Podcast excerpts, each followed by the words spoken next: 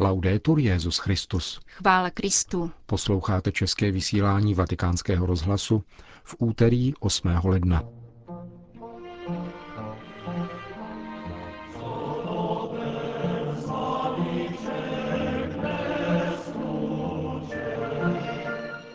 Bylo zveřejněno papežské poselství ke Světovému dní nemocných. Benedikt XVI. zaslal video poselství církvi v Kambodži. A na závěr vás seznámíme s knihou nazvanou Pius XII. a koncil, dokumentující překvapivé pozadí svolání druhého vatikánského koncilu. Hezký poslech přejí Jena Gruberová a Milan Glázer.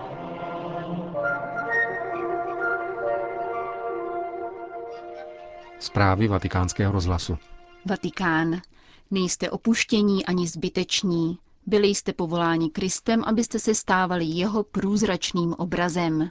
Těmito slovy druhého vatikánského koncilu Benedikt XVI. uvádí své poselství k letošnímu světovému dni nemocných, který připadá na 11. února liturgickou památku Pany Marie Lurdské. Světový den nemocných ustavený blahoslaveným Janem Pavlem II. se letos slaví již po 21 a to na nejproslulejším mariánském poutním místě Německa v bavorském Altetingu.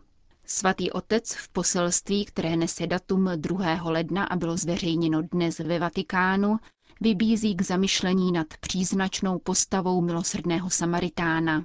Evangelní podobenství patří do řady dalších vyprávění z každodenního života, kterými chce Ježíš dát poznat hlubokou boží lásku ke každému člověku. V závěrečných slovech příběhu Jdi a stejně jednej i ty nám však pán naznačuje, jak by se každý jeho následovník měl stavět k druhým a zejména k potřebným, upozorňuje papež. Z nekonečné boží lásky a z intenzivního vztahu modlitby máme čerpat sílu ke konkrétním skutkům a obracet se obdobně jako milosrdný Samaritán k lidem prosícím o pomoc, zraněným tělesně i duchovně, byť jsou neznámí a bez prostředků.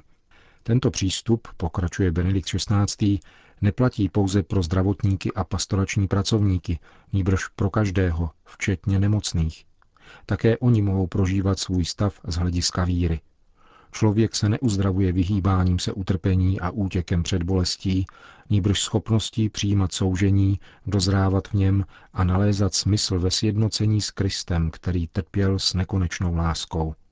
Někteří církevní otcové spatřují v postavě milosrdného Samaritána samotného Krista a v člověku, který se ocitl mezi lupiči, zbloudilé lidstvo zraněné svým hříchem. Ježíš vysvléká svůj božský šat, ponižuje se ze své božské přirozenosti, aby se přiblížil k bolesti člověka. Sklání se nad propastí lidského utrpení a tiší ji olejem útěchy a vínem naděje, píše Benedikt XVI. Dobrými Samaritány v církevních dějinách byli svatá Terezie od dítěte Ježíše, ctihodný Luigi Novarese, italský kněz, který bude zanedlouho blahořečen, francouzský spisovatel a apoštol malomocných Raul Folero, Blahoslavená matka Teresa nebo svatá Anna Šeferová, německá mistička svatořečená na počátku roku víry. Bolestné lůžko se jí stalo řeholní celou a utrpení bylo její misionářskou službou posilována každodenním svatým přijímáním, stala se neúnavným nástrojem přímluvné modlitby a odleskem boží lásky pro mnoho lidí, kteří u ní hledali radu. V závěru svého poselství Benedikt XVI. vyslovuje své uznání katolickým zdravotnickým zařízením, jejich zaměstnancům a dobrovolníkům. Svatý otec je povzbuzuje v jejich poslání, lásky plném a velkorysém přijetí každého lidského života, které je základním povoláním církve. Vatikán Phnom Penh. Benedikt XVI. oslovil ve videoposelství církev v Kambodži u příležitosti kongresu na téma Druhý vatikánský koncil a církev, který byl uspořádán v hlavním městě u příležitosti roku víry. Na kongresu bylo také zveřejněno kmerské vydání katechismu katolické církve a koncilních dokumentů. Papežovo videoposelství bylo načasováno na den 34.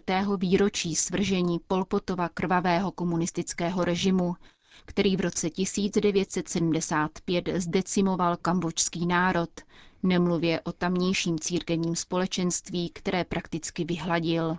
Slova Benedikta XVI. byla promítnuta právě v místech, na kterých stávala Pnompenská katedrála, zničená v roce 1975 a kde zanedlouho vyroste nová.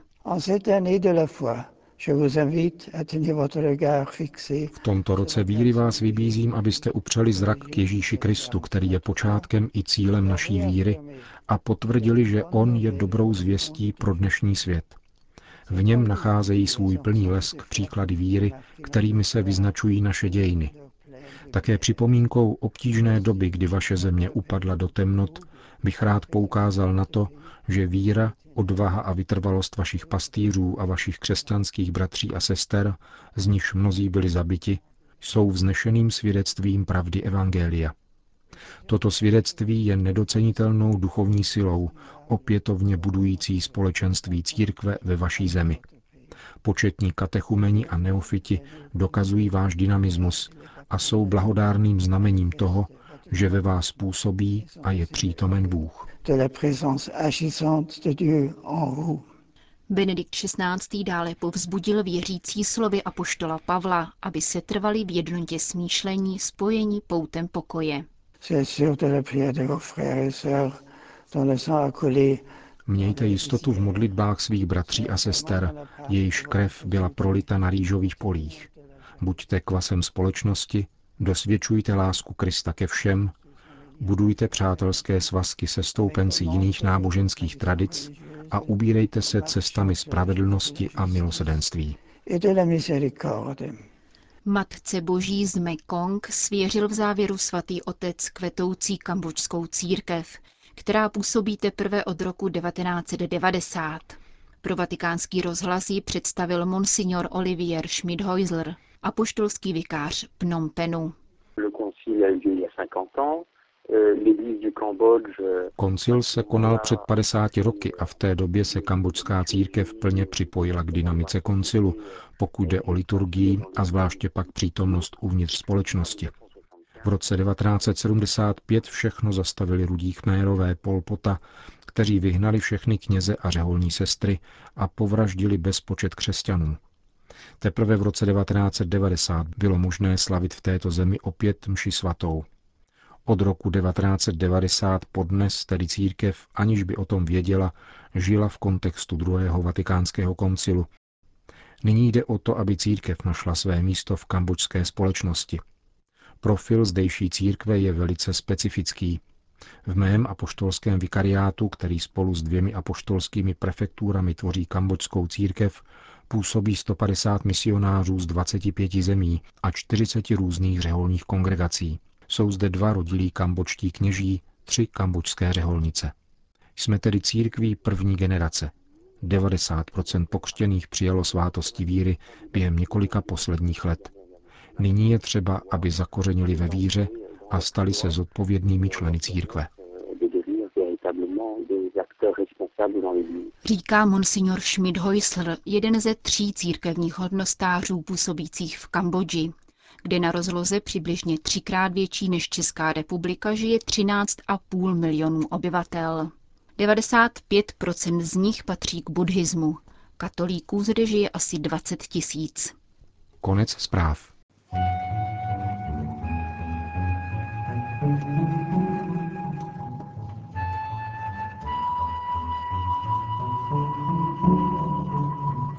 Pozoruhodné podrobnosti týkající se zahájení druhého vatikánského koncilu, či přesněji jeho svolání papežem Janem 23.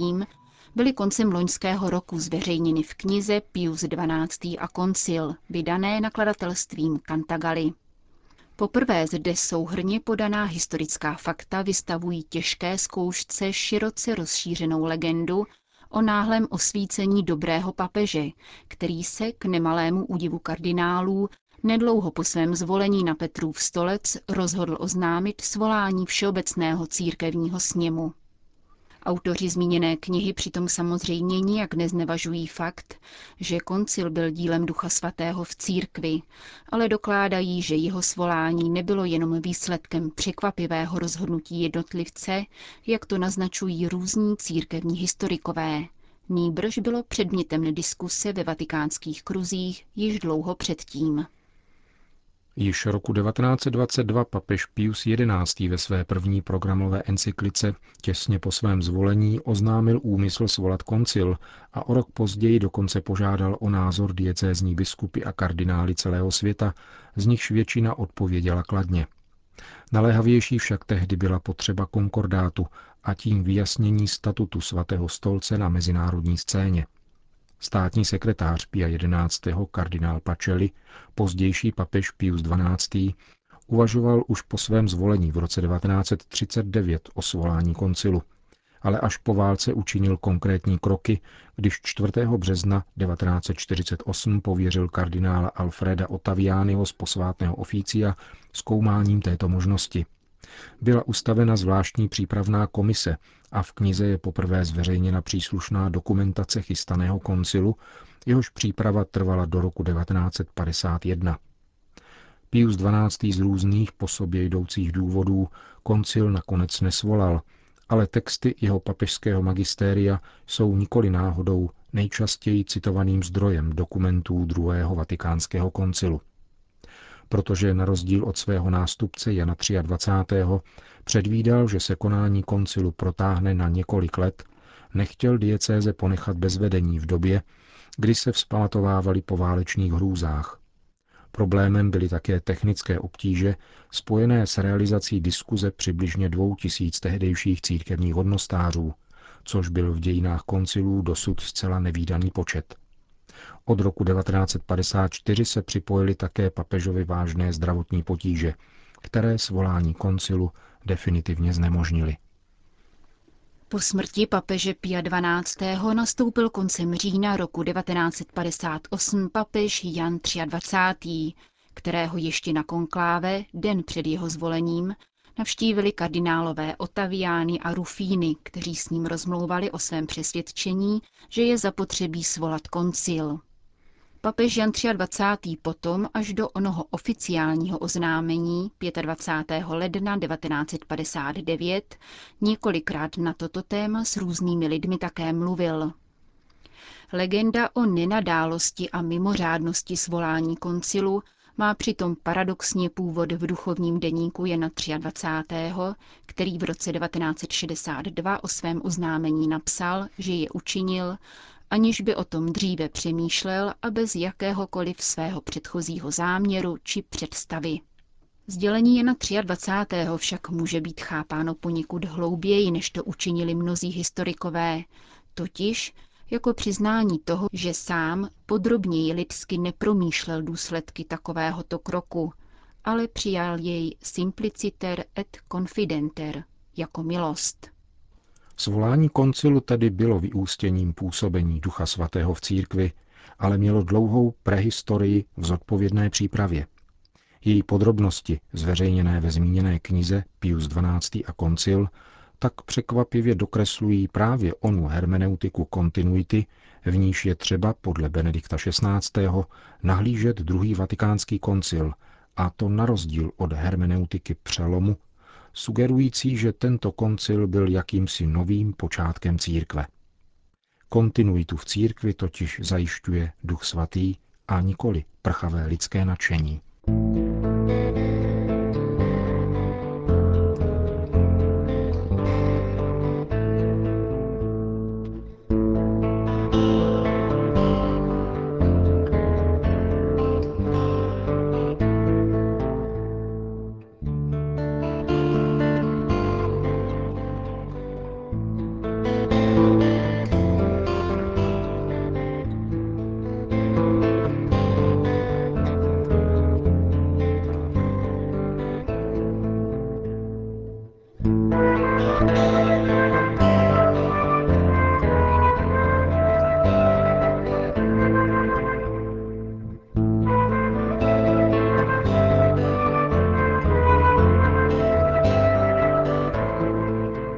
Končíme české vysílání vatikánského rozhlasu. Chvála Kristu. Laudetur Jezus Christus.